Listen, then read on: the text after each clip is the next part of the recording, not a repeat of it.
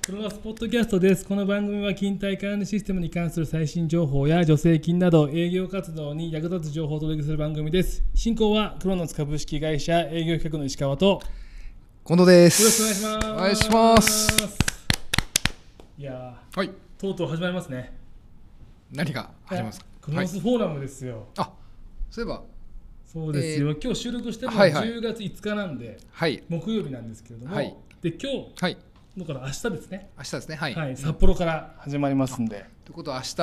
はい、もう朝4時半起きで、四時半起き4で時半起きで、札幌の方もうに。飛行機乗り遅れたらやばいんでですね、はい。 結構経験ありますよね、そういう切羽詰まった感じ、そうまあまあ まあで担当されてもましたもんね、担当。でしたっけ。う ですちょっともう昔の話な 住んむで。前住む前は結構大変だったあな。んまりちょっと記憶ないんですけど。あそうですか、はい。なので、ちょっと久しぶり、まあ、1年ぶりぐらいじゃないですかね、飛行飛行場行くの、あ本当ですか。羽田うん羽田か。はいはい羽田というか羽 田。羽田羽田ではいすね、はい。ちょっとなので、じゃまあ明日はもう札幌の方で。札幌ではい。なんか美味しいもの食べたらいいなと思いつつ、でもは名い前イベントがありますからね、まあそうですね。イベントは大成い功、はいはい皆さんの貴重な時間を割いていただいてはるんで。いはいこの皆さんが、まあ、来てよかったなとかはい。また次回もやるなら来たいなっていうような、はいそんな回にしたいと思ってますんで、そうですね。はい、まあちょっと社長も行きますから、はい、はいまあ、気をつけていただいてですね、ありがとうございます、ありがとうございます今日の話はですね、はいはいあのーまあ、ちょこちょこニュースでも最近多いんじゃないかなと思うんですけど、はい、 2024年問題っていうね、まあ、うん今回のフォーラムでも取り上げますけども、はいまあ結構まあ切羽詰まった感というかですね、なんかやけに多いですよね、はい、ヤフートピにも結構上がってきて、はい特にやっぱ運送業と建設業多いですね多い、はいでやっぱ運送業本当に、うんねドライバーさんってね、はいあの本当に大変みたいで、ですねはいはい遠方とかもやっぱあったりだとか、はいそういったところも、まあ、課題がねたはいくさんあって、はいその車だけじゃなくて、はい鉄道とかはい船舶の船舶これ、あ船舶ですねはい、ねを使って、はいえー対応しようみたいなこともあるみたいですねう。ん結構だからその建設もそうですけど物流も結構そのまあ運転手の人手不足とかそうですまあ、ね、いろいろ構造的なお話と合わせてやっぱ時間外労働の上限っていうキーワードも結構そうですよあったりするのででちゃんとその管理するために物流はなんかはい物流経営責任者って人を置いてはいちゃんと勤怠管理しなくちゃいけないよっていうのをね、うん荷主企業に義務化するとかっていうのも、あまた新たにそうはいいまあう義務ですからね、義務、はい、これもちゃんとやんなきゃいけないんじゃないかなと。なるでほしどかもね集中監視月間っていうのを作って トラック G メンって人も現れるみトたいラですッよク G 面もいるんですか、はい、トラック G メンそういう強制的というかね、はい、あの荷主側の方からはい一方的にこういう業務やってくれみたいなことを言われてませんかっていうチェックすると。すごいですね、もう万引き G メンもいれまあ、ば、そうそうそうそうだからやっぱ違反する、ねはい時も特にしかもこう2024年問題直前ですから、はい、こういう時にやっぱ取り締まるというな感るほじどなのかなとでこういうねこう鉄道系とか運送系のネタもありつつはい、今回は建設業、はいちょっと深掘っていきたいなと思うんですけれども、はい、はい、結構ですね、はい私たち、はいまあ、2年ぐらい前から、はい、まあ、建設業の2024年問題は、うん、まあ、取り上げてるんですよ。まあそうですね、はいはい、まああのーまあ、直近のネタは何ですかっていうよりかは、うんやっぱり中長期ではい、なんかネタはありませんかって言われると、やっぱうん2024年問題って結構言ってきたんですよね。はい、ですがやっぱいまだにはいやっぱ私たちの発信力が少ないのか、はい、そのお客様にですね、はい届いてないっていうのがやっぱ出ましたよねアンケートが。 あ思いが届かなかっなのでこれからまだまだもっともっと発信しなくちゃいけないなっていうそういう参考例があったんでた、はい、ちょっとねご紹介したいと思うんですけども、はいこちらちょっと特定なちょっとあのサイトからですねちょっと持ってきまして、アンケート結果がありましてですね、ええ、まあ、その2024年問題、うん、まあ、どのぐらいしてますかという内容まなあんでもすこれだけまあねね、え我々ニュー言っスてでるもあっんたで、りまあせめて8割ぐらいはしててほしいですよね。 本当なんですけれども、えー詳しく知っているっていう方がはい、 24.7%、まあ、約4分の1ですねはい、で聞いたことがありなんとなく内容も知っているっていう方がはい26.6%、となると50%ちょっと超えたぐらいですか。そうなんですよね逆に言うと、はい、まあまあ、50%ちょっと足りないぐらいの方たちは、はい、まあ、聞いたことがあるが内容は知らないとか、はい、まあ、聞いたことがないという方もねやっぱいらっしゃると、なるほど。 うん、なんでなんですかね不思議ですね自分たちのことなん ですいやいやいや、まあ我々の発信力がが足りない足んりじゃなないですかか、ね、ったということなんはですかね。うん、はい、いでまああのそういった方たちも一応勤怠をやってるんですってはい、はい、はいでなので勤怠じゃあどうやってやってるんですかっていうとええ、で結構なんていうんですかねまあよく言われるのが、まあ、要はまあ手書きとか、ああまなあんそうかでしこょううエねクセルとか、まあまあ出勤簿とかですね。はいあとあの紙カードのガッチャンとか、ありますねなんとなくそういうのが想像できますけどもね。まあ、私もこの会社入って10年目ですけどはい、その前とかそんな感じだったんで、ええでも10年前ですから言うても、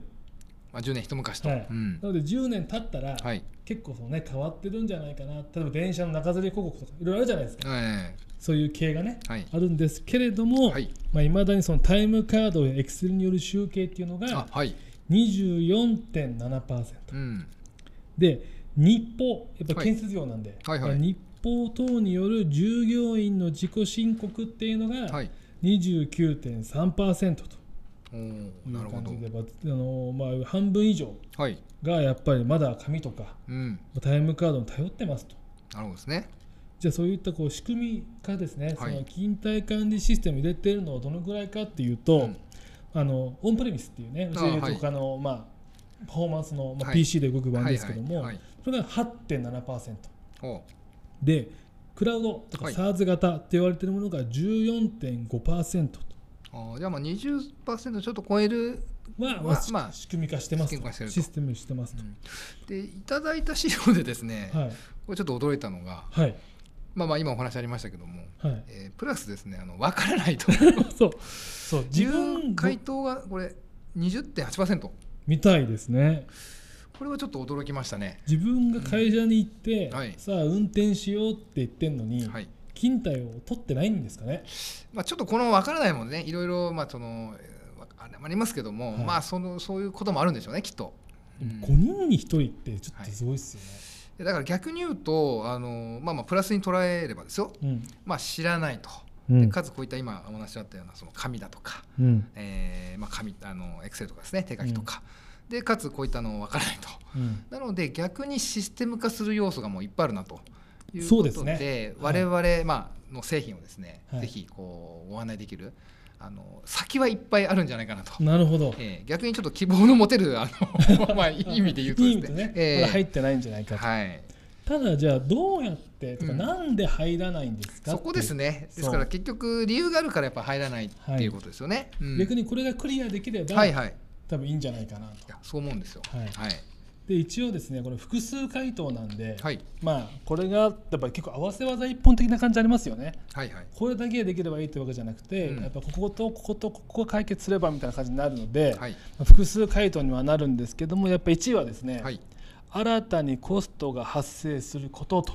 まあ当然コストしょがうがないでまあすよねこれはまあそうですねうんまあ、今しかも人件費というかねはい人が、あの電卓でやってるような感じなんではいまあエクセルでもやってるとまあそれプラスお金かかっちゃうのはしょうがないか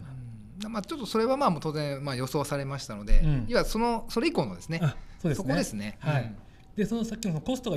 44.3%に対して、はい、第2位が、はいえ現場の理解が得られないことと。なるほど。うんまあ、だから自分の勤怠が分かんないっていう方が2割ぐらいいまあいますからね、まあまあはい、はい、そうなっちゃうとやっぱりうん、現場はいらないんじゃないのってなっちゃうんじゃないかなとまあ今のままでもっていうことですかね。うん、で第3位はいがですね、はい。えー推進できる人材がいないことこれが25.6%、こう温度取ってうこんうやろうぜと。うんまあ、やりたいなの後に、はいうんじゃあ何と何と何が揃えば、うんまあ、実際にできるんですかみたいなとこなんじゃないかなと、うん、まあ、そこで言うとやっぱりね、はいうちの会社は、はいあの導入指導の方が多くいらっしゃるんではい結構その建設業とかね、導入した実績がある方がもちろんちゃんといらっしゃいますから、はいその方が例えば次回のうん、ね、導入指導の日までには、はい。これとこれとこれを用意してくださいねっていうふうにリードしてくれますから、うん、まあ、分かんない方がねやるよりも、はいそういったプロに任せるっていうのも非常に大事なんじゃないかなと、はい。はい、思いますんで、んそういったところをねやっぱり話してもらうといいんじゃないかなというところですね。はい。あとね次がですねその経営者の理解も得られないっていうのも結構あるんですよね。私はですね、ここが結構実はあのポイントじゃないかなと。あー。えそれどというとい、や逆にですから、えー、と結局じゃああの現場のなんて言いますかねこう意見というかこうやる気というか、うん必要性が仮にあったとしてもですようんで結局でもそれでじゃあお金かかるさっきのコストの話があるじゃないですかうんでやっぱり最終的にこうジャッジするのってやっぱこう経営者の方とかうんってなってくるとやっぱりいかにどうこう経営層上あいわゆるそのその会社のトップの方含めてですね、そういう方々にこの必要性をまあまあ感じていただけるかとうんいうところも一つ大事な視点なんじゃないかなと。なるほど現場の理解も必要だし、はいと決済者の方の理解も必要だと。そうですね、まあ、理想を言えばその両輪が回れば一番いいんですけども、んでまあそういう背景があるので実はうんあの私どももはい、